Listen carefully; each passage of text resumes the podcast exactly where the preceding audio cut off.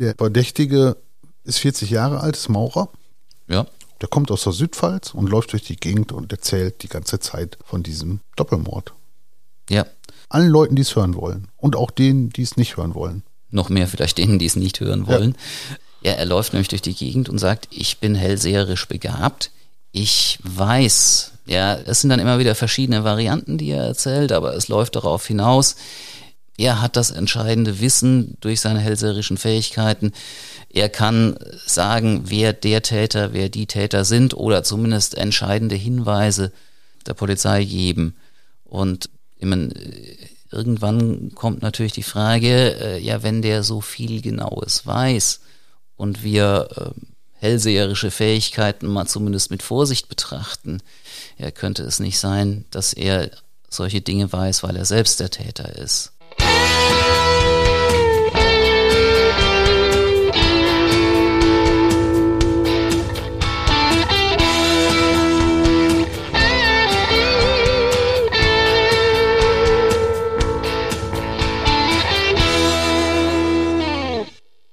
Liebe Zuhörerinnen und Zuhörer, herzlich willkommen zum Podcast Alles Böse. Mir gegenüber sitzt der Kollege Christoph Hemmelmann, unser Mann für Alles Böse. Hallo Christoph. Hallo. Mein Name ist Uwe Renners, ich bin stellvertretender Chefredakteur bei der Rheinpfalz. Christoph, wir haben heute eine kleine Premiere. Ja, wir haben eine Premiere, weil wir uns wieder mit einem sehr brutalen, auch in gewisser Weise verwirrenden, mysteriösen Doppelmordfall beschäftigen. Die Opfer sind zwei Mädchen, kann man denke ich noch sagen. Die eine ist 14, Ramona, die andere 17, Andrea. Das Ganze hat sich in der Südpfalz abgespielt. Eine Premiere ist es für mich jetzt insofern, bis jetzt haben wir hier ja immer uns über Fälle unterhalten, bei denen ich selbst von Anfang an mehr oder weniger mit dabei gewesen war. Also ich war entweder mit in den Gerichtsverfahren gesessen, habe dort die Angeklagten, die Zeugen und so weiter selber gesehen, erlebt. Teilweise war es auch schon so, dass ich über Ermittlungen vorher berichtet hatte. Diesmal geht das alles nicht, weil dieser Fall der ist ziemlich genau 40 Jahre her. Ja, und wie sind wir drauf gekommen? Wir sind drauf gekommen, wir haben Leserpost bekommen Anfang des Jahres. Und da hat uns jemand aus Landau geschrieben. Zunächst ein großes Lob für Ihren interessanten Podcast welcher lokale und regionale Kriminalfälle in sehr unterhaltsamer Weise aufgreift. Ich möchte Sie heute auf einen Fall hinweisen, der vor dem Landgericht Landau verhandelt wurde. Er ist zwar schon etwas älter, aber sicher interessant genug, um in Ihre Serie zu passen. Mir ist leider nicht bekannt, wie der Gerichtsprozess letztendlich ausgegangen ist. Und wir haben nach diesem Brief erstmal angefangen zu recherchieren, sind bei uns ins Archiv gegangen. Unser Archiv A hat die ganze Berichterstattung rausgesucht, ist ein dicker Packen mit Artikeln. Und dann haben wir weiter recherchiert. Der Kollege Hemmelmann ist mit dem Landgericht in Landau in Kontakt getreten, außerdem mit der Polizei hier. Ich war vor Ort, habe mir den Tatort angeschaut, den damaligen. Und ich muss ehrlich sagen, bei diesen ganzen Recherchen und was man gelesen hat, viele Fragen, die da aufkommen, sind auch nach 40 Jahren irgendwie noch da. Obwohl es zwei Prozesse um diesen Fall gegeben hat. Ja, und er hat damals schon für Aufsehen gesorgt. Christoph, wir fangen mal vorne an. Die Andrea, 17 Jahre, die Ramona, 14 Jahre. Es ist der 19. Juli 1981, es ist Sonntag. Erzähl mal. Die beiden sind bei Andrea, bei der Älteren in Zeiskam. Die beiden sind miteinander befreundet. Sie kennen sich dadurch, dass Ramona, die Jüngere, die Schwester vom Verlobten der Älteren ist. Die beiden haben wohl in der Zeit relativ viel Kontakt zueinander gehabt, relativ viel miteinander unternommen. Die müssen diesen Sonntag miteinander verbracht haben, gegen Abend ein bisschen Fernsehen geguckt haben und dann sind sie irgendwann aufgebrochen, um in eine Disco zu gehen, nämlich ins Europa in Offenbach. Das war damals in der Südpfalz der absolute Hotspot, würde man heute sagen. Ich habe einige Kollegen meiner Redaktion hier gefragt, ob sie sich an die Diskothek erinnern können. Und alle, die aus der Südpfalz kommen und, sag ich mal, so in meinem Alter sind, wussten sofort, über welche Diskothek ich rede. Ganz interessant finde ich ja auch sonntagsabends. Ich glaube nicht, dass heute sonntagsabends, ja, vielleicht in Berlin oder so, aber auf dem Land eine Disco, die sonntagsabends aufhat, wird es nicht mehr geben. Aber wie gesagt, die sind ins Europa gefahren, in Offenbach und sind da so gegen halb neun angekommen. Ja. Und hingekommen sind sie in einer Art, die man so heute auch nicht mehr nehmen würde, nämlich sie sind per Anhalter gefahren. Damals, ich sag mal, in der Region offenbar gang und gäbe. Ich glaube nicht nur in der Region, sondern in ganz Deutschland. Also ich kann mich an meine Jugend erinnern. Da sind wir auch per Anhalter gefahren. Das war damals irgendwo, ja, sag ich mal, gang und gäbe. Hat sich dann aber relativ schnell irgendwie auch erledigt. Also die Leute sind dann auch nicht mehr per Anhalter gefahren. Ich habe ja mal irgendwo gelesen, dass es in Deutschland wirklich mit der Sendung Aktenzeichen XY zusammenhängt, wo damals noch Eduard Zimmermann immer wieder Fälle aufgegriffen hat, wo Anhalter oder vor allem dann natürlich auch Anhalterinnen Opfer von Verbrechen geworden sind. Und das wohl dazu geführt hat, dass man in Deutschland auch per Anhalter fahren sozusagen ganz selten geworden ist, während es auch in anderen Ländern noch völlig normal ist. Zu Eduard Zimmermann kommen wir heute ja auch noch. Ja, zurück zu dem Abend in der Disco. Die beiden sind gegen halb neun im Europa angekommen. Dort haben sie einen Eintritt von jeweils drei Mark bezahlt. In dem Eintritt enthalten war ein Freigetränk so wie es hinterher rekonstruiert worden ist, haben sie wohl auch nur dieses eine Freigetränk getrunken. Das war ja wieder das Cola mit Zitrone. Außerdem haben sie Flipper und Tischfußball gespielt und sie haben getanzt, aber überwiegend miteinander und jedenfalls nur mit Mädchen. Das ist etwas, was zumindest den Leuten damals offenbar auch wichtig war, die über diesen Fall gesprochen haben. Die waren nicht in der Disco, um da Jungs kennenzulernen, sondern einfach nur zum Tanzen. Und das hat man dann eben unter Mädchen nur gemacht. Die wollten einfach einen schönen Abend haben. Ja. Und es gibt so, ich sag mal, Schlaglichter auf diesen Abend, die bei den Ermittlungen dann halt über die anderen Gäste, die dort gewesen waren, auch ja rekonstruiert worden sind.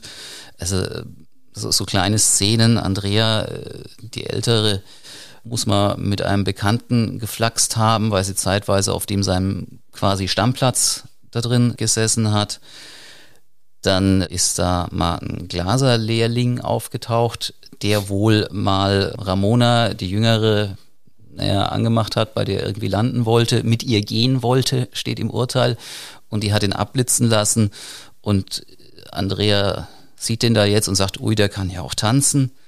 Und gegen 23.30 Uhr gehen die beiden dann aus der Disco raus.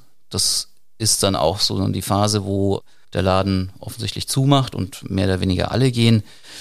Da hat irgendjemand noch beobachtet, dass die Andrea einen offenbar ziemlich betrunkenen Gast gesehen hat und dem im Scherz noch du Vollsauf nachgerufen hat. Den Begriff hatte ich vorher auch noch nie gehört. Südpfalz. und dann sind sie dort zur Germersheimer Straße gegangen, die Durchgangsstraße sozusagen, um da als Anhalter dann wieder von irgendjemandem mitgenommen zu werden und nach Hause zu kommen. Gibt da noch einen Zimmermannslehrling, der sicher war, dass er sie in dem Bereich so um 23.45 Uhr gesehen hat. Und äh, es gibt noch ein Zeugen-Ehepaar, die auch um 23.45 Uhr dort sagen wir, zumindest zwei Mädchen, junge Frauen gesehen haben, die dann in ein Auto eingestiegen sind, wo diese Zeugen gesagt haben, das war ein hellbraues oder beiges Auto mit Germersheimer Kennzeichen. Die beiden Frauen oder Mädchen wollten zurück nach Zeiskam. Hm? Da sind sie nie angekommen. Ja. Stattdessen sind sie irgendwann zwischen 0.30 Uhr und 2.30 Uhr dann war es ja schon Montag, der 20. Juli, umgebracht worden. Wie genau das abgelaufen sein muss, das ist dann eben von der Gerichtsmedizin rekonstruiert worden. Ähm, Andrea, also die ältere von den beiden, die muss der Täter oder wenn es mehrere waren, einer der Täter erstmal fest an den Oberarmen gepackt haben, hat er dann ins Gesicht geschlagen, Dabei ist ihr Nasenbein gebrochen. Dann hat er die Hände um ihren Hals gelegt und sie gewürgt. Und dann hat er ein Messer genommen und mehrfach auf sie eingestochen. In den Unterlagen steht auch, wo und wie genau diese Schnitte und so weiter. Das ist etwas, was wir hier aussparen. Zumindest kann man sagen, es ist wirklich brutal. Also Ich sag mal, zur Wahrheit, von der ich denke, man sollte sie auch aussprechen, gehört jedenfalls, dass Andrea nach ungefähr einer halben Stunde nach diesen Stichen an ihrem eigenen Blut erstickt ist und dass man davon ausgehen muss, dass sie zumindest beim Teil dieser halben Stunde Todeskampf noch bei Bewusstsein war. Furchtbar. Ja. Ramona, die Jüngere, ist ebenfalls zunächst mal am Oberarm festgehalten worden. Täter hat ihr ebenfalls ins Gesicht geschlagen, hat mit dem gleichen Messer, das auch bei Andrea verwendet worden ist, auf sie eingestochen, hat hier auch mehrere tiefe Schnitte beigebracht. Sie ist aber dann nicht an, an diesen Stichverletzungen gestorben, sondern der Täter hat ihr eigenes Halstuch genommen und es so weit zugezogen, dass sie dann erstickt ist. Und wo das passiert ist, ist bis heute offen. Äh, sicher ist nur, dass der Täter dann die beiden Leichen an eine Stelle bei Bellheim gebracht hat, sie dort in ein Gebüsch gelegt hat. Bei Andrea hat er dann noch den Anorak aufgemacht und ihr Sweatshirt hochgeschoben. Und bei Ramona hat er die Hose und die Unterwäsche bis zu den Knien runtergezogen und ihr dann, obwohl sie schon tot war, noch mehrmals in den Po gestochen. Das ist ein Punkt, der später dann für die Ermittlungen, auch für die Prozesse sehr, sehr wichtig sein wird. Und dann hat er noch mehrere von den Steinen, die dort rumlagen, genommen. Der schwerste von denen war so ungefähr 20 Kilo schwer. Und damit hat er den Mädchen die Gesichter zertrümmert, wahrscheinlich damit man sie nicht so schnell identifizieren kann. Und dann hat er dann noch mehrere Zweige von einem Gebüsch, von einem Weidenstrauch abgerissen und die wohl irgendwie so ein bisschen hindrapiert, dass man die Leichen nicht auf Anhieb gesehen hat. Ich bin da hingefahren, ich habe mir den Auffindeort der beiden Leichen angeschaut, bin nach Bellheim gefahren, habe das Auto geparkt, das ist ein Wirtschaftsweg, man kann da mit dem Auto nicht so einfach herfahren.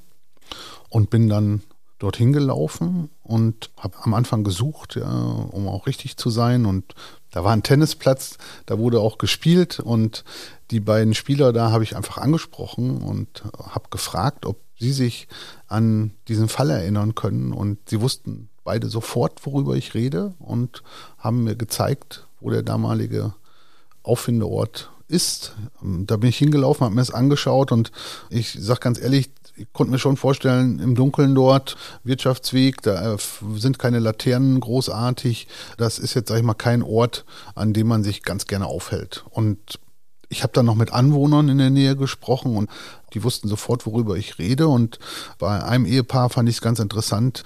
Der Mann erzählte, dass seine Frau 40 Jahre später, heute noch, nachts mit dem Rad nicht dort herfährt, weil sie Angst hat. Also sie nimmt dann den Umweg. Wenn sie zum Weinfest fahren, dann würden sie dem Nachhauseweg immer den längeren Weg nehmen, damit sie da nicht herfahren würden. Das hat die Leute dort schon beschäftigt und wie man merkt, ist es immer noch ein Thema für sie.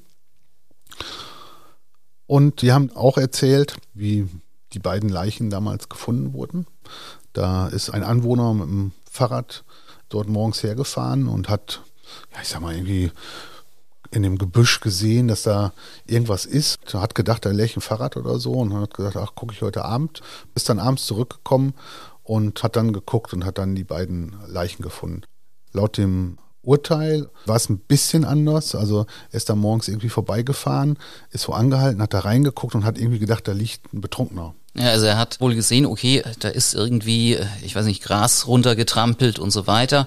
Hat dann tatsächlich äh, das, was man dir auch erzählt hat, wohl erst dran gedacht, okay, Fahrrad oder sowas, da ist wohl in der Nähe im Schwimmbad sind öfters mal Fahrräder, äh, Mofas und so weiter geklaut worden und dann irgendwo hingeschmissen worden. Dann hat er, also so habe ich es jetzt jedenfalls in der Darstellung verstanden, dann schon irgendwie gesehen, okay, da liegt ein menschlicher Körper, hat dann gedacht, das ist ein Betrunkener, der schläft seinen Rausch aus, ist erstmal, ich sag mal, das ist ja auch irgendwie ein bisschen verständlich, man kennt das ja auch, man sieht irgendwo einen wahrscheinlich Betrunkenen liegen, denkt sich, hm, was weiß ich, was ist das für einer und geht lieber weiter. Er ist dann kurz weitergefahren, hat sich dann doch irgendwie Gedanken gemacht, hat nochmal umgedreht, hat genauer hingeschaut und hat dann eben die Leichen der beiden Mädchen dort eben erkannt und habe dann die Polizei gerufen. Und du sagtest gerade in der Nähe des Schwimmbads, genau, das ist nämlich in Bellheim in der Nähe des Freibades da. Ich habe die Drohne steigen lassen. Da kann man es dann auch ganz gut sehen, dass das Freibad wirklich nicht weit entfernt ist. Also man muss sich das vorstellen, das ist, ich habe ein Wohngebiet und dann habe ich diesen Wirtschaftsweg und Wald dazwischen und dann kommt, sag ich mal, das Freibad dahinter. Da fängt dann so langsam wieder das Leben in Anführungsstrichen an. Dazwischen ist halt recht wenig bis auf den Tennisplatz und ja, genau da wurden sie halt gefunden und ja, ich sag mal, da fährt man nicht einfach vorbei.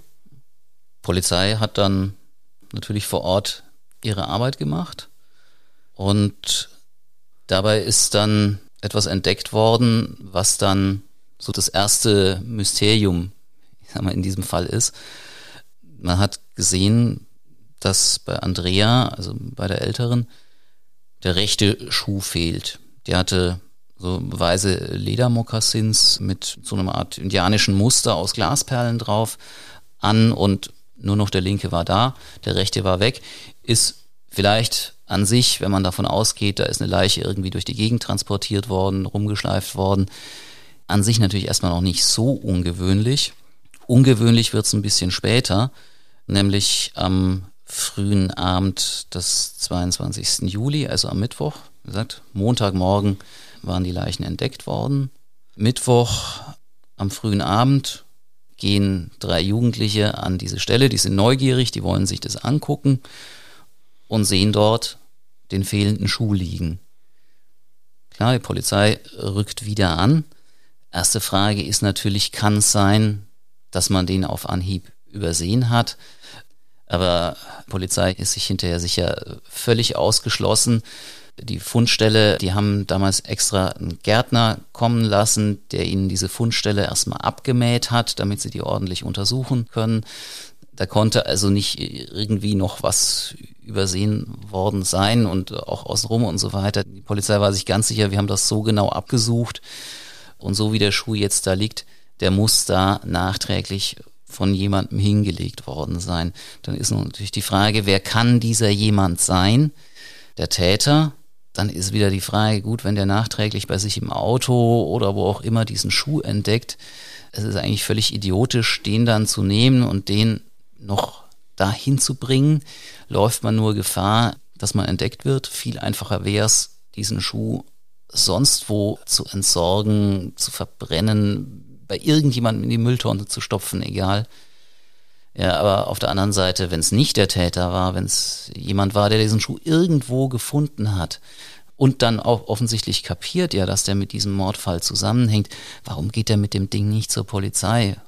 Das ist eines von diesen Rätseln, die bis heute offen sind. Das ist wie so ein schlechter Krimi irgendwie, also ja. wo man das liest, sag ich mal, und denkt so, ja, also mal gucken, was da jetzt nachher die Auflösung ist. ist in, in dem Fall gibt es halt nur keine Auflösung und bis heute, 40 Jahre später, niemand weiß, wie dieser Schuh dahin gekommen ist und warum er überhaupt wieder dahin gekommen ist.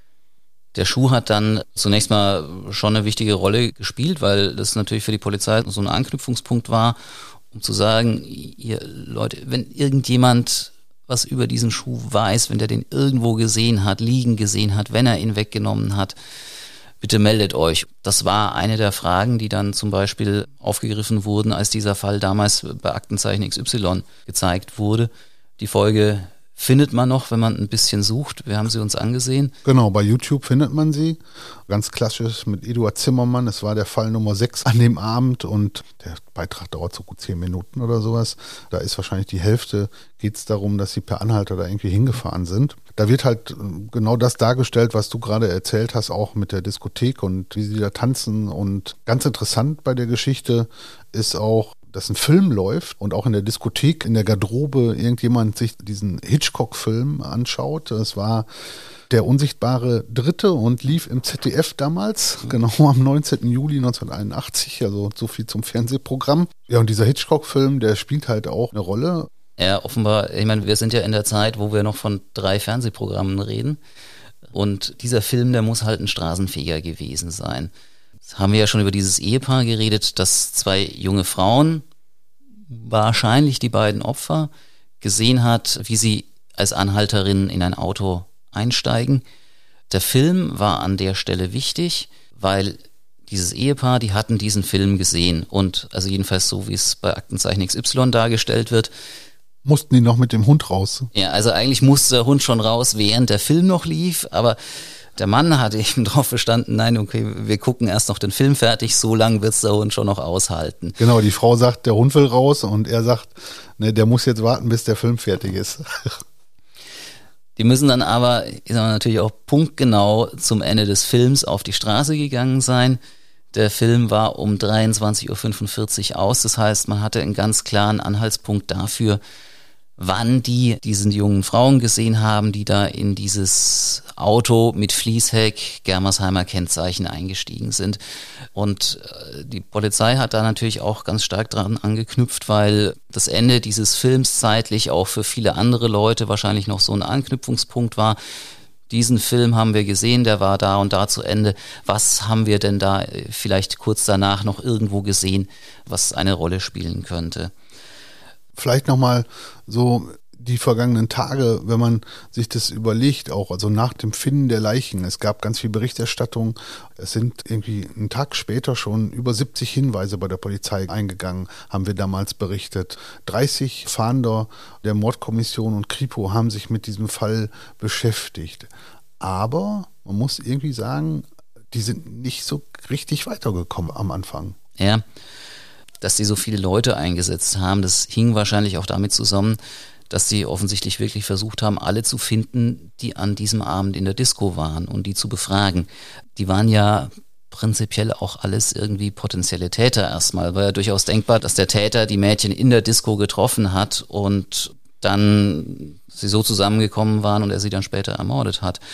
Also die Polizei hat jedenfalls äh, mehr als 100 Leute in irgendeiner Art und Weise überprüft, die in dieser Disco waren. Und sie ist diesem Hinweis nachgegangen, graues, beiges Auto, Germersheimer Kennzeichen, Fließheck. Da müssen sie auch nochmal, also irgendwo steht tausende Autos überprüft haben, ob das vielleicht da das Auto dabei ist, ob man da irgendwo einen Zusammenhang herstellen kann. Und auch das hat eben nirgendwo hingeführt. Sie haben dann offensichtlich, ich habe das nur in Andeutungen äh, bei uns auch in der Berichterstattung gefunden, dann sogar den einen Weg versucht, der immer mal wieder bei so ganz schwierigen Kriminalfällen ausprobiert wird, natürlich auch hoch umstritten ist. Man hat wohl den Zeugen, also den Mann von diesem Ehepaar, der das Auto beobachtet hatte, hypnotisiert. So wie ich es mir zusammenreime, hat man wahrscheinlich darauf gehofft, dass er unter Hypnose vielleicht das ganze Kennzeichen wieder vor sich sieht.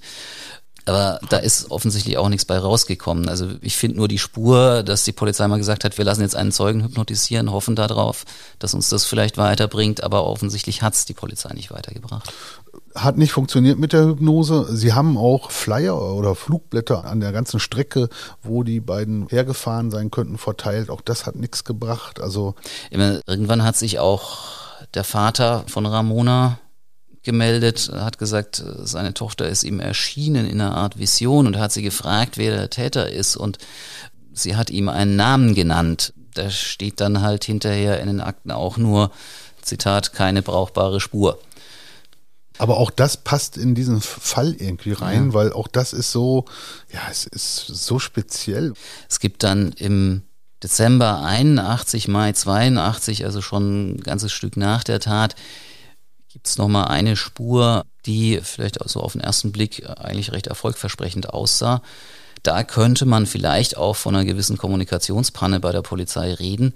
Es ging nämlich eigentlich darum, dass in der Mordnacht in Landau, also doch relativ in der Nähe, die Polizei alarmiert worden war, weil da äh, irgendwo eine Scheibe eingeschlagen worden war, ging also versuchter Einbruch, Sachbeschädigung und die Polizei hat dann da in Landau einen Mann entdeckt, der blutige Hände hatte und an der eingeschlagenen Scheibe war kein Blut, also war die Frage, wo hat er sich verletzt und da wäre es natürlich irgendwie auch denkbar gewesen, dass es vielleicht mit dem Mord zu tun hat, hatte es aber offensichtlich nicht. Die Spur hat auch nirgendwo hingeführt, nachdem man sie endlich mal aufgegriffen hat. Und dann kommt irgendwann jemand ins Spiel, der sich selbst ins Spiel bringt. Jetzt online Rheinpfalz lesen. Mit dem Plus-Abo hast du den vollen Zugriff auf einfach alles, was auf reimfalz.de veröffentlicht ist. Lies exklusiv alle aktuellen Inhalte auf reimfalz.de. Du hast Zugriff auf Plusartikel, Bildergalerien, Live-Ticker sowie Videobeiträge. Das Angebot ist von jedem Gerät ohne App und von überall nutzbar. Privat und im Beruf bist du mit diesem Online-Angebot jederzeit bestens informiert. Volle Flexibilität, monatlich kündbar. Jetzt testen für nur einen Euro im ersten Monat. Reimfalz.de slash plus minus Abo. Fangen wir mal von vorne an. Also der Verdächtige ist 40 Jahre alt, ist Maurer. Ja. Der kommt aus der Südpfalz und läuft durch die Gegend und erzählt die ganze Zeit von diesem Doppelmord. Ja. Allen Leuten, die es hören wollen. Und auch denen, die es nicht hören wollen. Noch mehr vielleicht denen, die es nicht hören wollen. Ja. ja, er läuft nämlich durch die Gegend und sagt, ich bin hellseherisch begabt. Ich weiß, ja, es sind dann immer wieder verschiedene Varianten, die er erzählt, aber es läuft darauf hinaus, er hat das entscheidende Wissen durch seine hellseherischen Fähigkeiten. Er kann sagen, wer der Täter, wer die Täter sind oder zumindest entscheidende Hinweise der Polizei geben.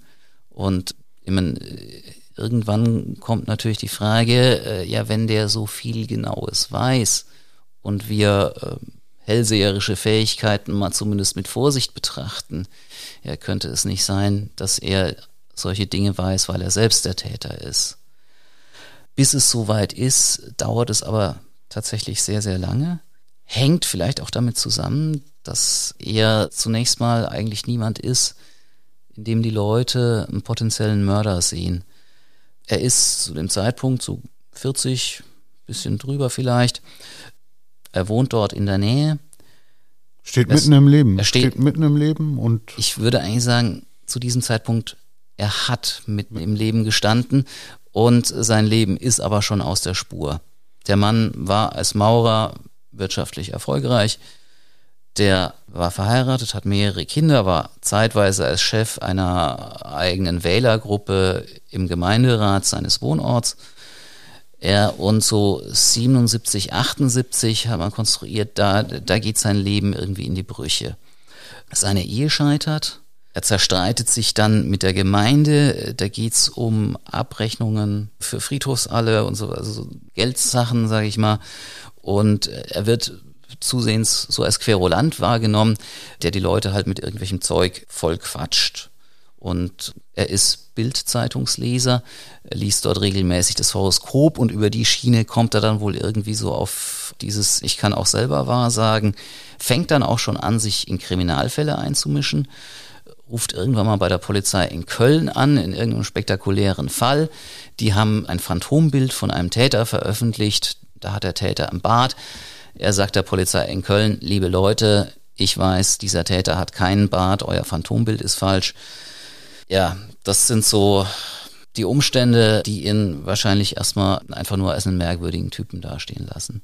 Er ist auch viel unterwegs in Kneipen. Ja, er ist viel unterwegs in Kneipen. Da irgendwo in der Gegend, wo auch die Leichen gefunden worden sind, ist er auch dabei, sich ein eigenes Haus zu bauen. Das ist zu diesem Zeitpunkt ein Rohbau. Ich würde von den ganzen Umständen her sagen, es ist, glaube ich, eher eine Bauruine. Er hat längst auch ein Alkoholproblem.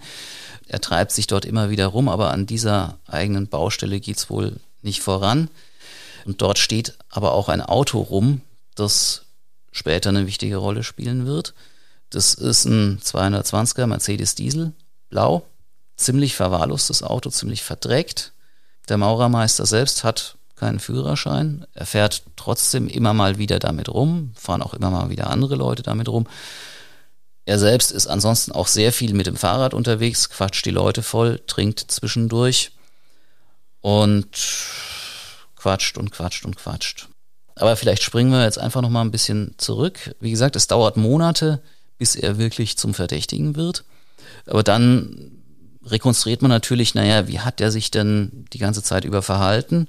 Und da sind wir, Sprung zurück am Dienstag, 21. Juli, einen Tag nach der Tat, wo man sich später zum ersten Mal dran erinnert, da hat er was dazu gesagt. Er ist da auf einer Baustelle, auf der er schwarz arbeitet, zusammen noch mit einem Helfer. Der muss ihm zum Frühstück eine Flasche Wein holen und die Bildzeitung. Die Bildzeitung berichtet über diesen Mordfall und der Maurermeister reagiert total aufgeregt. Er sagt, er kennt die Mädchen, die sind immer an seinem Haus vorbeigekommen, wenn sie sich Eils geholt haben. Die Frau, für die er da schwarz arbeitet, sagt dann, hm, damit müssen Sie zur Polizei gehen, das ist vielleicht irgendwie wichtig. Und dann erzählt er auch schon von irgendwie noch von einem Mädchen, das er irgendwo mit einem jungen Mann in einem Passat gesehen habe. Damit kommt er dann schon zur Polizei. Polizei denkt sich, der ist betrunken, labert rum, wird nicht weiter beachtet. Dann zwei Tage später, da in der Nähe ist ein Angelweiher, da sind immer Angler, bei denen kommt er oft vorbei, die, ich sag mal, quatscht er auch oft voll. Im Gespräch mit denen sagt er dann irgendwie so, habt ihr das gehört, die haben wieder zwei Schneckle umgebracht. Und er erzählt dann auch gleich schon eine Theorie dazu, was hinter dieser Tat stecken soll. Er sagt nämlich, es ist kein Sexualverbrechen, weil es gäbe so viele Mädchen, Frauen, wenn man da, also so in etwa muss man das wohl verstehen, also wenn er da sexuell was wollte, er müsste deswegen keine umbringen, da kommt man doch auch anders zum Ziel. Und dann spricht er irgendwann mit dem Gärtner, der an der Fundstelle das Gras abgemäht hat. Da ist dann hinterher so ein bisschen die Frage, hat er vielleicht versucht, den auszuhorchen über das, was man da gefunden hat? Ja, und was die Polizei da vielleicht auch ja. gemacht hat und geredet hat, ne? Und ja, immer wieder eben dieses Ich bin Hellseher, ich weiß mehr und auch schon ganz massiv, die Polizei ist unfähig, die ist zu dumm, diesen Fall zu lösen. Dann gibt's eine Geschichte, da ist er mit seinem Neffen unterwegs, dem erzählt er, es waren drei Täter. Wie gesagt, es ist alles mysteriös und manchmal auch verwirrend, aber er ist mit seinem Neffen mal im Auto unterwegs. Sie kommen an einer Unfallstelle vorbei. Da ist ein Opel gegen einen Baum gefahren. Der steht noch da, der Motor ist noch warm, es ist kein Fahrer da. Ein paar Tage später sagt der Maurermeister dann seinem Neffen, der Fahrer, der war sehr wohl da, der stand nämlich hinterm Baum und weil ich Hellseher bin, habe ich den durch den Baum hindurch gesehen. Das sind jetzt alles so Bruchstücke von Geschichten, die teilweise mit dem Fall in Verbindung stehen und teilweise auch nicht, die aber dann immer wieder dann auch später auftauchen. Natürlich die andere Variante, der verfolgt eine Strategie. Er war der Täter und er zündet Nebelkerzen für den Fall, dass man auf die Spur kommt. Also wir stehen jetzt vor der Frage im Prinzip, ist er psychisch krank oder er macht das alles mit Absicht? Oder auch eine Variante, über die man später ja durchaus noch nachgedacht hat, er ist der Täter, er hat eigentlich das innere Bedürfnis, irgendwie drüber zu reden. Wenn er einfach drüber reden würde, würde er natürlich gestehen. Das will er nicht. Also sozusagen, es gibt sozusagen diesen inneren Rededruck und der geht dann in so komischen Geschichten sozusagen nach draußen. Und möglicherweise ist ja alles auch so ein bisschen richtig. Jedenfalls geht das monatelang so. Und am 8. November 81 nimmt er dann selbst das Telefon in die Hand, wählt den Notruf, meldet sich bei der Polizei und sagt, ich habe einen neuen Hinweis zu diesem Mordfall. Ich habe da nämlich in der Nähe im Wald drei Mädchenunterhosen gefunden und da war ein verunglückter Opel. Wie gesagt, verunglückter Opel hatten wir vorher schon mal, da ist er mal mit seinem Neffen an einem wohl wirklich verunglückten Opel vorbeigekommen. Wo der Mann dann hinterm Baum stand. Angeblich. Ja. Angeblich. Also hier taucht jetzt dieser Opel auf einmal wieder irgendwie im Kontext jetzt mit drei Mädchenunterhosen auf. Polizist geht zu ihm, lässt sich das genauer erklären, kommt wieder zu dem Ergebnis, dieser Mann ist betrunken, die Geschichte wird abgetan. Der Maurer geht daraufhin zu seinem Nachbarn, nimmt den mit in den Wald und zeigt ihm drei Mädchenunterhosen, die dort hängen. Der Nachbar guckt sich das an. Wie gesagt, wir sind im November, es liegt frischer Schnee, guckt sich die Stelle an mit dem Schnee und so weiter, sagt, die können da noch nicht lange hängen, also haben sie mit dem Mordfall nichts zu tun. Daraufhin nimmt der Maurer diese Unterhosen, bringt sie in den Keller von seiner Bauruine da, zeigt sie dort dann immer wieder verschiedenen Leuten, dann kommt auch dazu, da sind im Keller Wasserflecken an der Wand. Dann sagt er den Leuten hier, diese Wasserflecken, das sind hier die Dörfer außenrum und dieser eine Wasserfleck dazwischen, das ist der Tatort.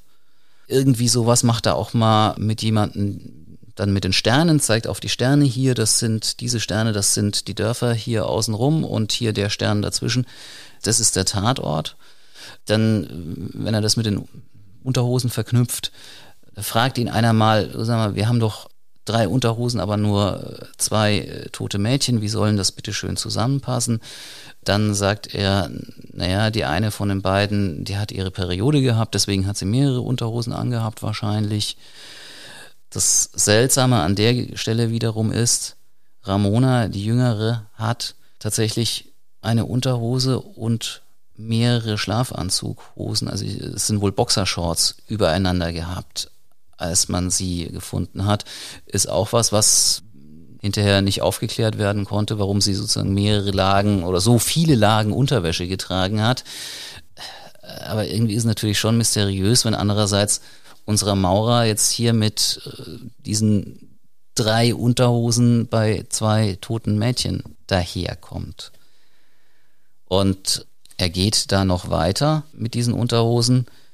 Er geht nämlich dann irgendwann im Dezember abends zu den Eltern der toten Ramona klingelt bei denen, erzählt auch ihnen die Geschichte von den Unterhosen und von dem Auto, das er da irgendwie in dem Zusammenhang gesehen hat. Die Eltern von der Ramona riechen, dass er was getrunken hat, denken sich aber, okay, also richtig betrunken ist er nicht, gehen dann mit ihm mit und lassen sich von ihm die Unterhosen zeigen. Und Ramonas Mutter sagt dann, die gehören nicht meiner Tochter, die hätten ihr auch gar nicht gepasst. Der Maurer besteht dann darauf, mit den Eltern in den Wald zu gehen und ihnen zu zeigen, wo er die Unterhosen gefunden hat. Und den Eltern ist es dann mittlerweile so unheimlich, dass sie sagen, nee, genug, wir gehen da nicht mit. Das ist schon ziemlich schräg, ne, wenn man sich überlegt, dass der eventuelle Täter dann mit den Eltern des Opfers da unterwegs ist. Ja, also der Mutter muss dieser Gedanke, vielleicht ist der Typ ja der Täter, auch gekommen sein. Die hat nämlich hinterher dann ihn angesprochen auf diesen blauen 220er Mercedes, der da immer vor seinem Haus stand, weil sie wohl irgendwie den Verdacht hatte, wenn er der Täter war, dann könnte er dieses Auto irgendwie benutzt haben. Und sie hat ihn dann gefragt, Sie benutzen dieses Auto ja nie, würden Sie es mir verkaufen? Und er hat es ihr nicht verkauft, war dazu nicht bereit, hat aber danach das Auto wohl irgendwie hinters Haus gestellt und damit so ein bisschen aus der Sichtbarkeit rausgenommen.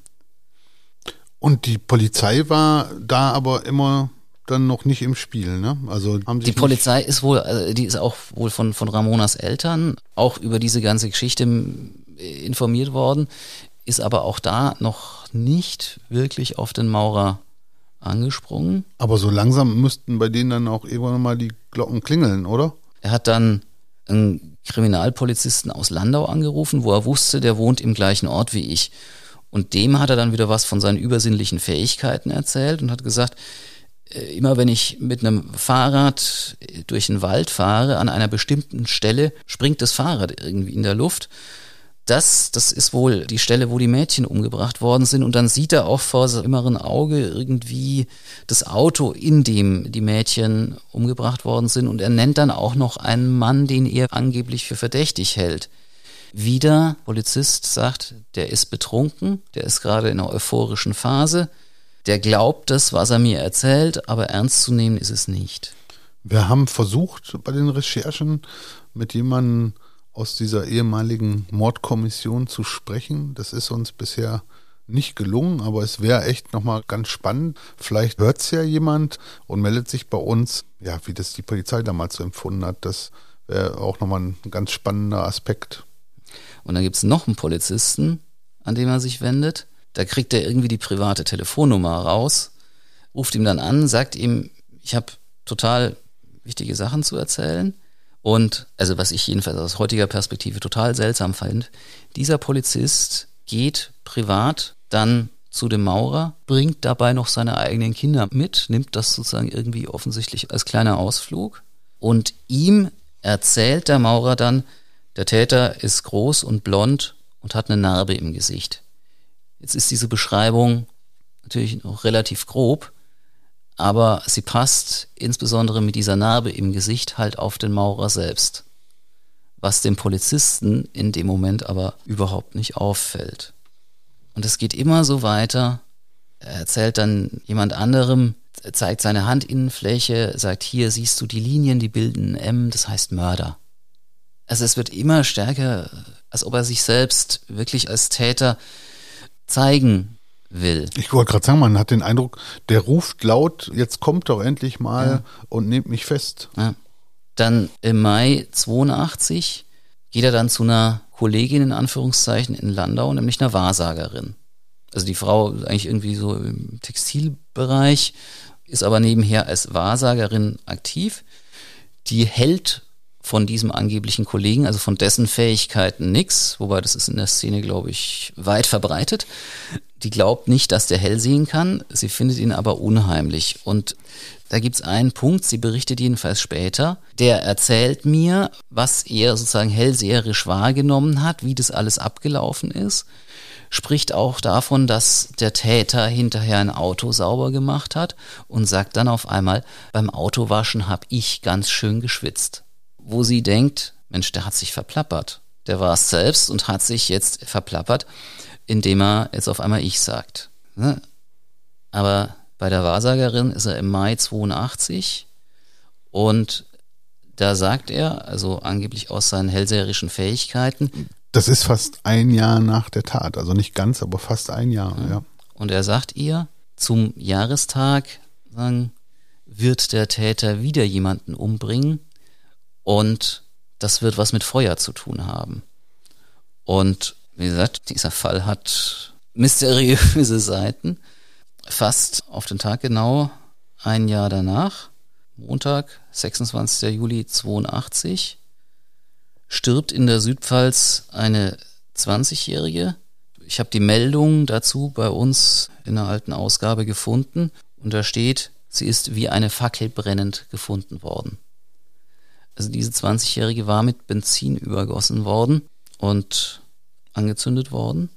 Das hat fast perfekt auf die angebliche Prophezeiung des Maurers ein paar Monate vorher bei der Wahrsagerin gepasst. Und wurde der Fall denn aufgeklärt?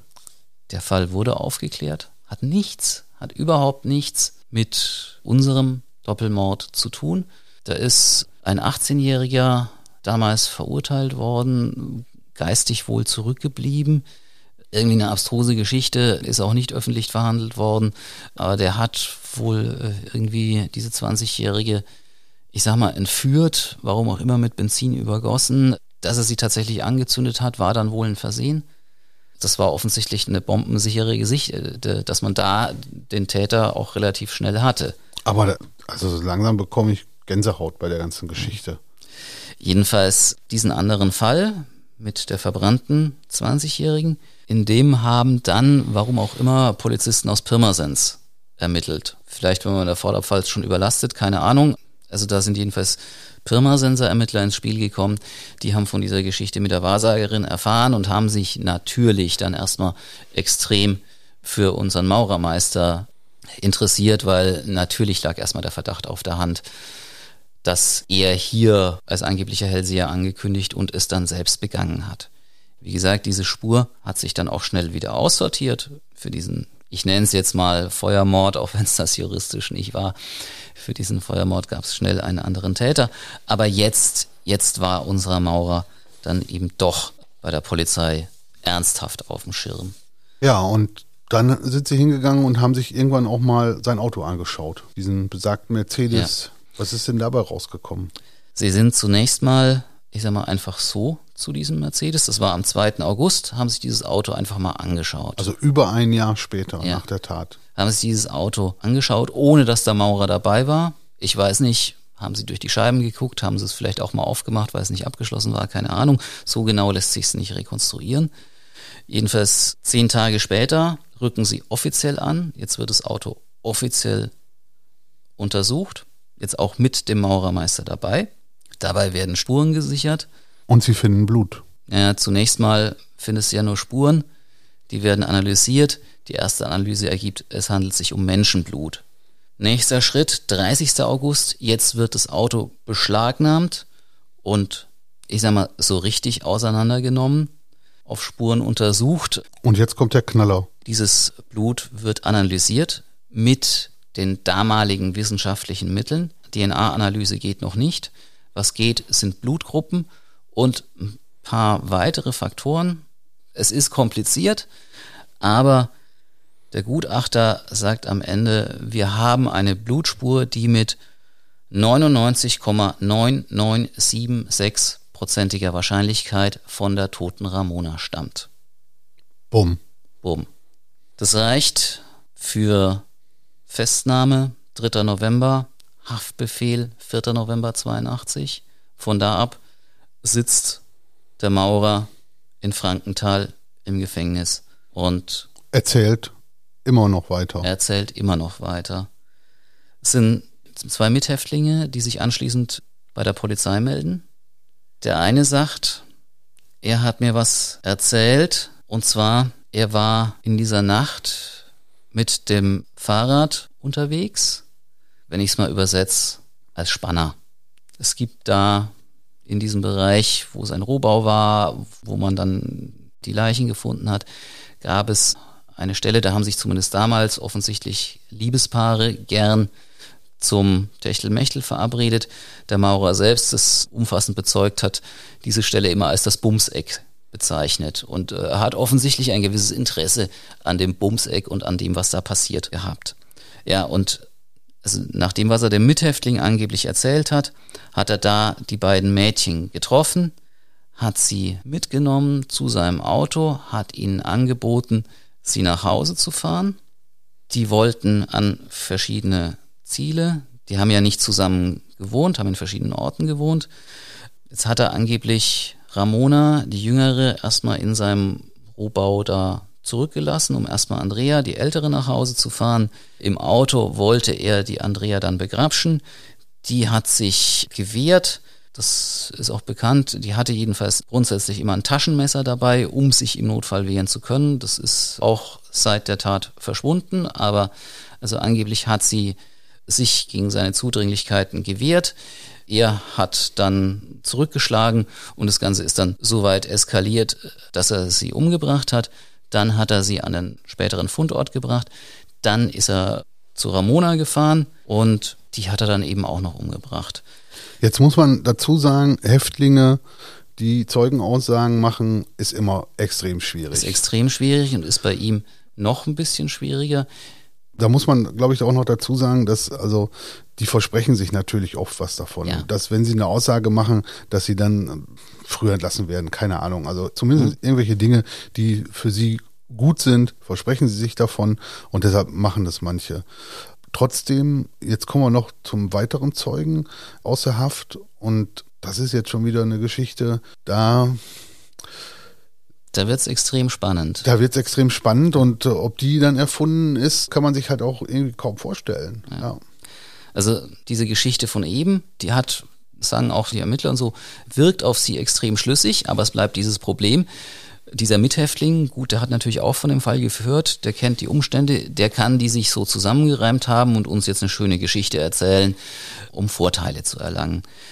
Der andere Häftling, es ist ein ehemaliger Kaufmann aus Ludwigshafen, hat weniger zu erzählen, aber etwas Entscheidendes. Der sagt nämlich, der Maurer hat mir erzählt, er hat einer von den beiden Toten, nachdem sie schon tot war, mit dem Messer noch mehrfach in den Po gestochen. Hat auch eine Begründung dazu gegeben, hat gesagt, er weiß, Indianer beißen ihren toten Gegnern in den Zeh, um sich zu vergewissern, ob, der, ob die wirklich tot sind.